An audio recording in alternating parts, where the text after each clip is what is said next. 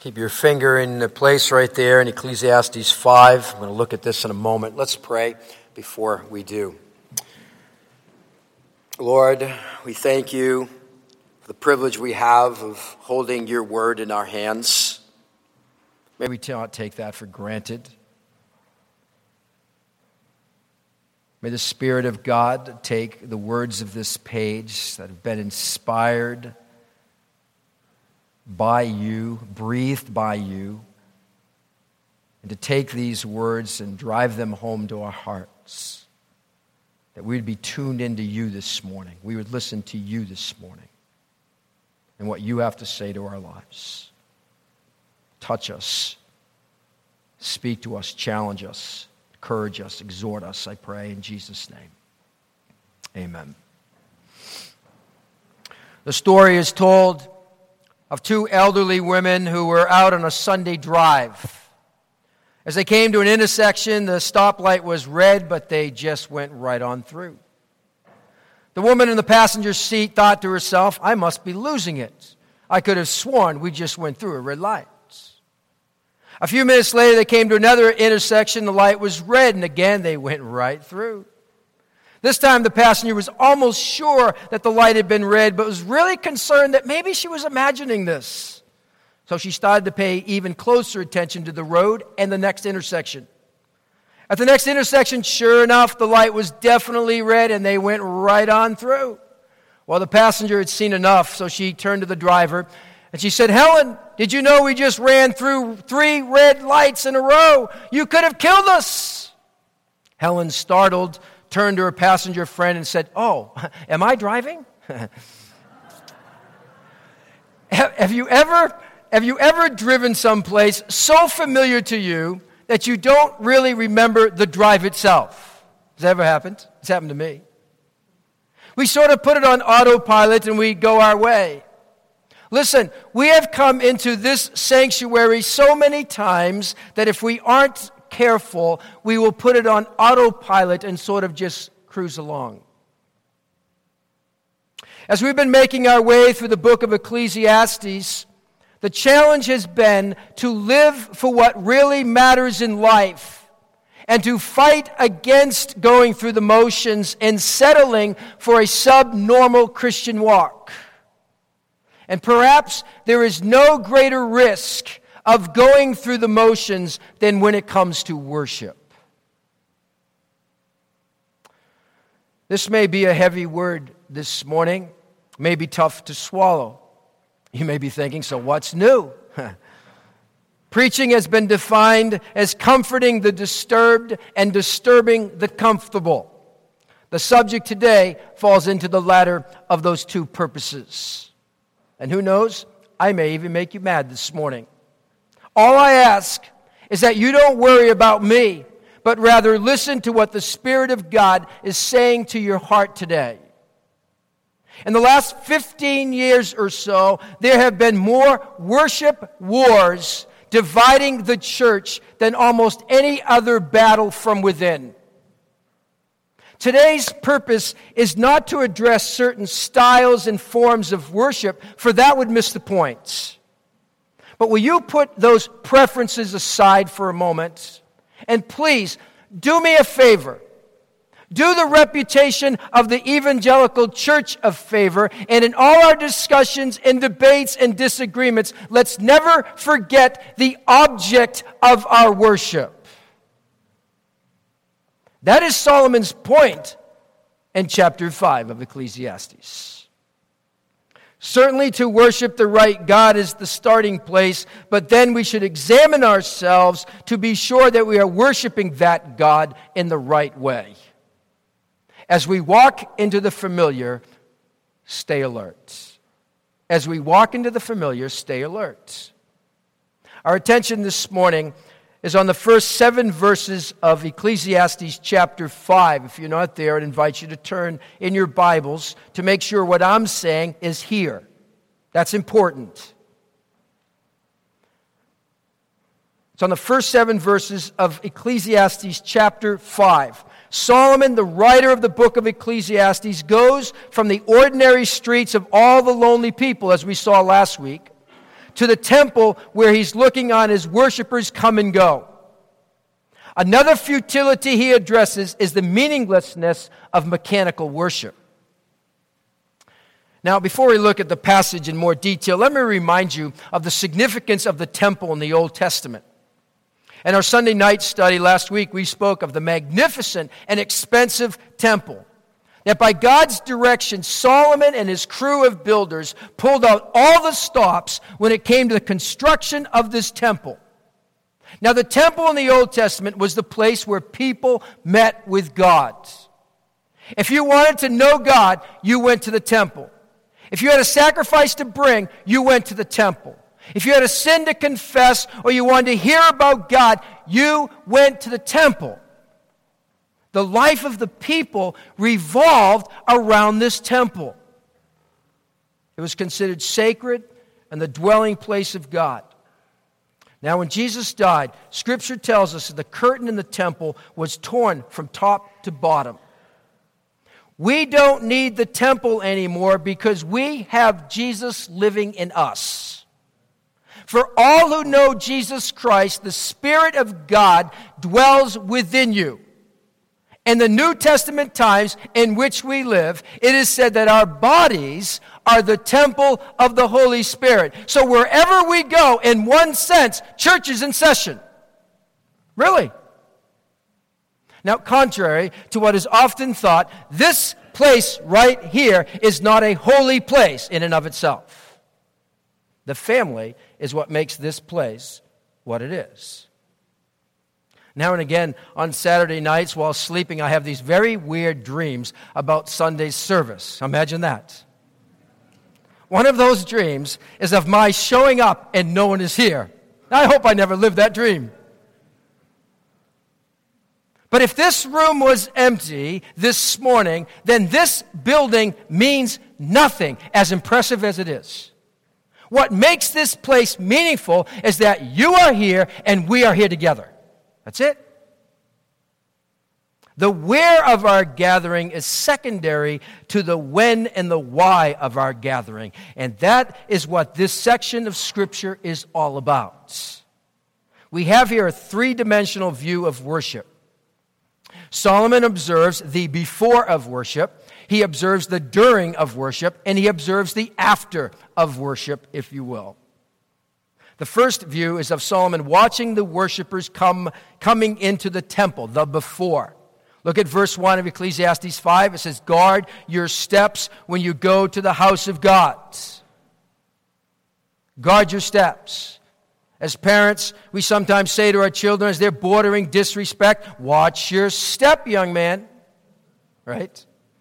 In other words, you're only a step from crossing that line. The thought of, of guarding your steps is to walk prudently. It is to remember the object of our worship before we even get there. Worship does not start when you open up the bulletin and you see the order for the morning. It doesn't. Worshiping God is not about being serious about Him for one hour. It begins as you live your life during the week apart from this building, before worship. Now, do you suppose that you can watch all this trashy stuff on Saturday nights, or verbally assault your spouse all week, or spread juicy morsels of gossip throughout the week, then somehow, as you come and sit in the pew, that you're magically zapped into a worshiper of God? Think again. We're to watch our steps as we come to the house of God before. We watch our step by unmasking the phoniness and hypocrisy and being real and authentic. We watch our step by coming to corporate worship with a heart prepared to meet with God, to learn of Him, and being ready to be awestruck by Him. We watch our step by dealing with what is on the inside of our lives See, no matter how decked out you may be or how good you may look on the outside, it is what's going on the inside that counts. It doesn't matter how nice we sound or not sound when we sing, because God doesn't listen to us through the speakers, He listens to us through a stethoscope. God puts a stethoscope on our chests and on our backs, and He hears what is happening on the insides.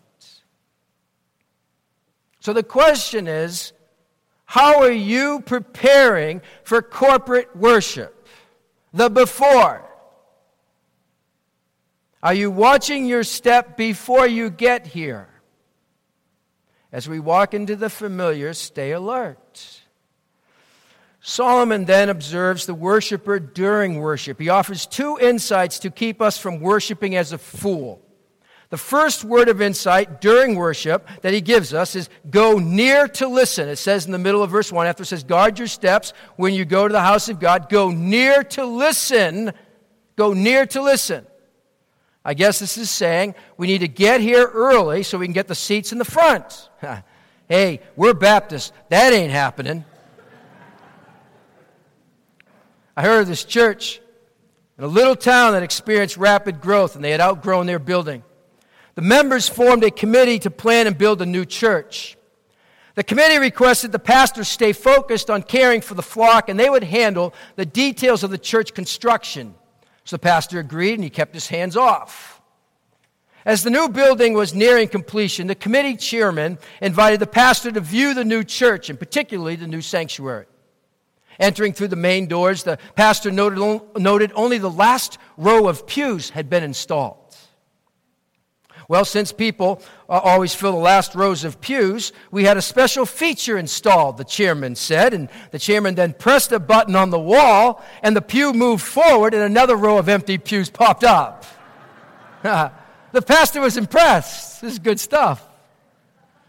Well, the first day finally arrived for the first worship service in the new building, and the pastor looked out as the pews filled from the back and moved forward, and he was ecstatic. When the time came for the sermon, the pastor was so filled with joy, he delivered his prepared message and then some. At 12 noon, the time when the service was to end, was to end, the pastor was still going strong. The church bells began to ring, and another feature that was installed took effect. Yeah, the pastor and the pulpit slowly descended from view. All I can say is dream on. What is meant by coming near to listen? Sitting in the front? Does it have to do with where you're seated?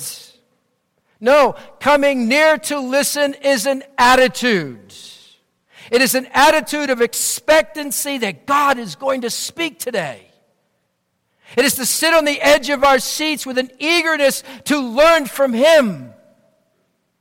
Corporate worship does include music and, and praying and, and readings and other things, but also listening to the Word of God. You are worshiping right now. And sadly, folks, the pulpit ministry in churches has taken a nosedive. Wordless worship that churches are adopting is unbiblical and dangerous. I am committed to preaching God's word because I love you and care for you, and I want you to hear what God has to say.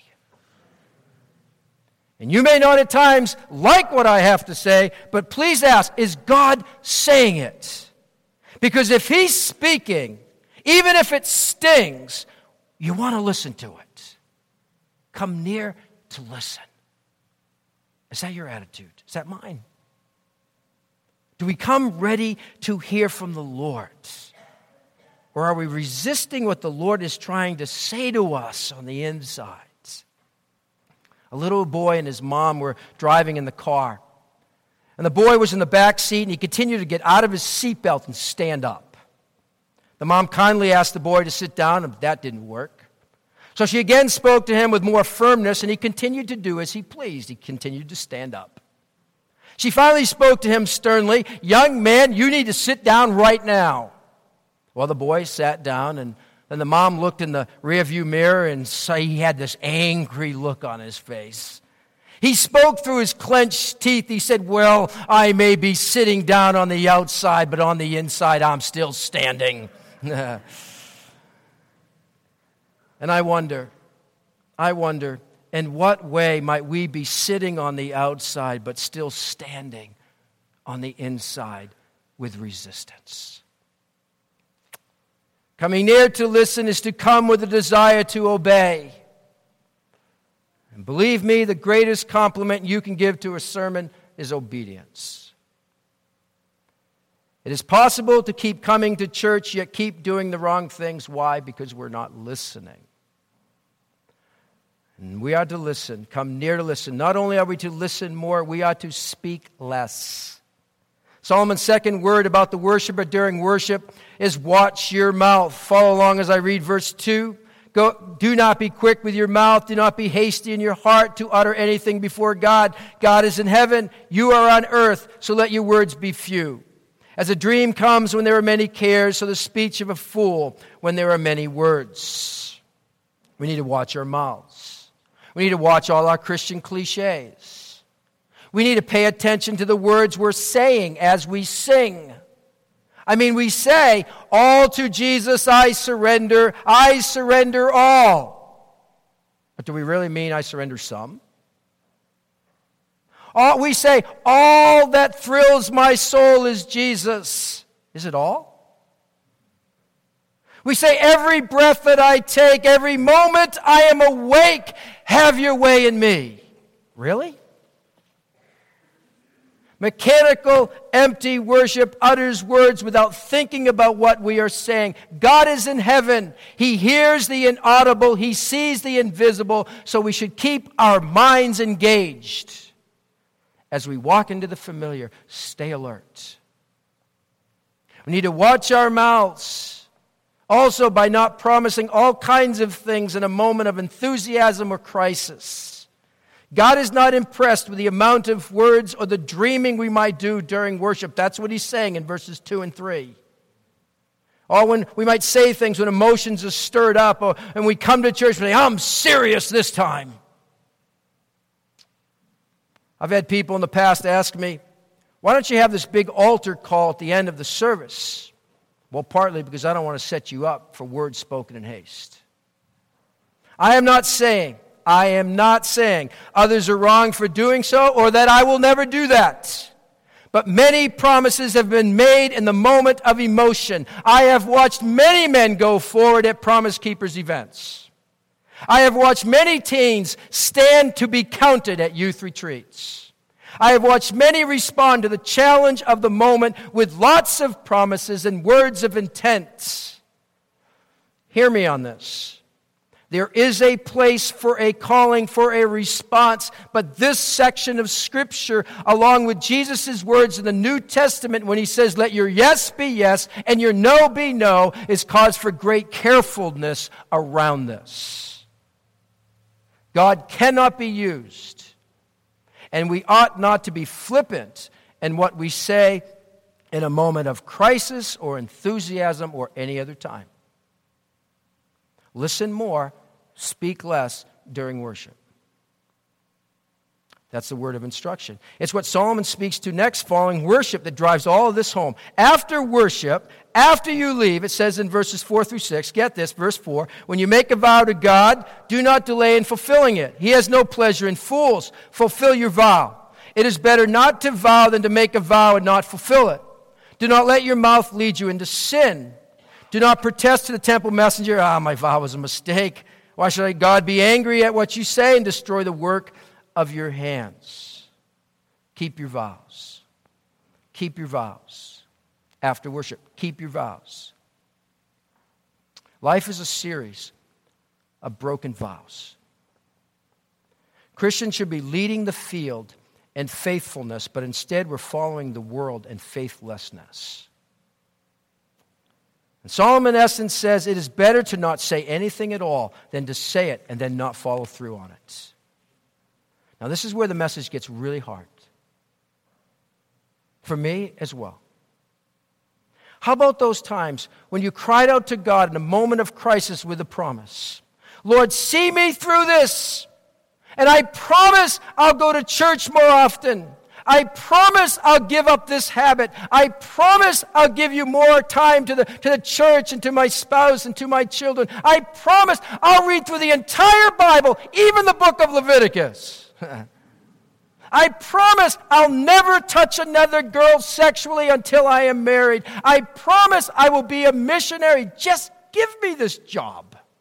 Just see me through this pregnancy. Just intervene so that I'm not pregnant. Just bring my kid back. Just get me through this exam. Just help me through this crisis. Just answer this prayer. A wealthy oil tycoon lay on his deathbed, and he said to the pastor standing next to his bed, Pastor, he gasped, if God heals me, I'll give the church a million dollars. Well, miraculously, the man was revived, and within a few short weeks, he was out of the hospital. One day, several months later, he and the pastor bumped into each other in front of the hardware store. You know, the pastor said, when you were in the hospital dying, you promised to give the church a million dollars if you got well. We haven't got it yet. Did I say that? The tycoon asked. I guess that goes to show you how sick I really was. yeah, trying to worm out of it. Here's a suggestion when your back is up against the wall, keep your mouth shut. Or someone else more aptly said, when in deep water, it is best to keep your mouth closed. is your word worth anything? Are you keeping your word only as it's convenient? The psalmist declared that a person of integrity keeps his word even when it hurts. Can you imagine what it would be like if everyone in this room kept their vows? So before you sign on to join a church, before you sign on to be there in sickness and in health, before you sign on to lead that ministry, before you sign on to do that job, before you sign on to help, before you sign on to follow Christ no matter what, think it through. God cannot be used. And here's Solomon's bottom line on the subject, verse 7. He said, Much dreaming and many words are meaningless. Therefore, Therefore, stand in awe of God.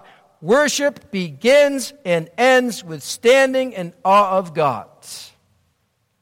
And, folks, much of worship today can be Am I pleased?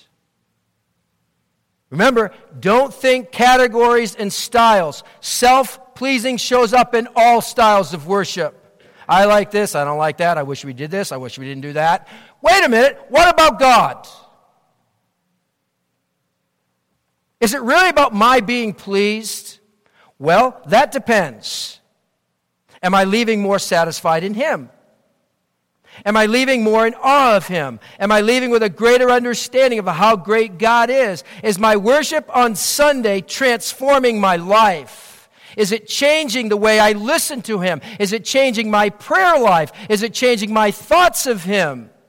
Do I leave with a greater appreciation for Jesus' sacrifice? Does our gathering with the church family affect our witness as we scatter throughout the week? Do I leave here going, wow, what a God? Moses hid his face in the presence of God. Isaiah was broken when confronted with God. You say that's in the Old Testament. Because of Jesus, we can come to God and call on Him Father, Abba, Daddy. Yes, that is true, but it's the same God. He's worthy of our silence. He's worthy of our expect, expect, expect, what is it, anticipation? What's the word? Why can't it come out? He's worthy of that. He's worthy of it. He's worthy of our willingness. He's worthy of our sacrifice. He's worthy of our brokenness. He's worthy of our reverence. He's worthy of all of it. Hebrews 12 28 says, Let us be thankful and so worship God acceptably with reverence and awe, for our God is a consuming fire. It's not fear in the sense of terror that causes me to run from Him, but fear in the sense of breathtaking awe that draws me to Him. He's not to be trifled with, He cannot be used. Believer, let's never forget the object of our worship. Let's never forget our duty as a worshiper. It's a lifestyle. Our worship is more about what goes on outside this building than inside this building. It's about taking God seriously and about walking the talk. It is about following through on our commitments to Him, the before. That affects the during and the after. Bill McCartney, founder of the Promise Keepers, said this. He said, When I took the job as head coach at the University of Colorado in 1982, I made a solemn promise. I told everybody that with me, God was first, family was second, and football was third. But I didn't keep that promise for long. The thrill and the challenge of resurrecting a football program in disarray simply took too much time and attention. As my teams kept winning year after year, I kept losing focus of my priorities. When we won the national championship in 1990, many people said I had reached the pinnacle of my profession. But for me, there was an emptiness about it. I had everything a man could want, and yet something was missing. I was so busy pursuing my career goals that I was missing out on the spirit filled life that God wanted me to have. All because I had broken my promise to put God first and foremost in my life. Worship begins and ends with standing in awe of God. It is asking all week through Does God approve? Is God pleased? What does he think of this? Before, during, and after worship. Let's pray. Lord, thank you. As much as this stings today, thank you. And I pray that we'd listen to what you have to say this morning. We would tune into you. And we'd take the time to reflect on that, I pray. In Jesus' name, amen.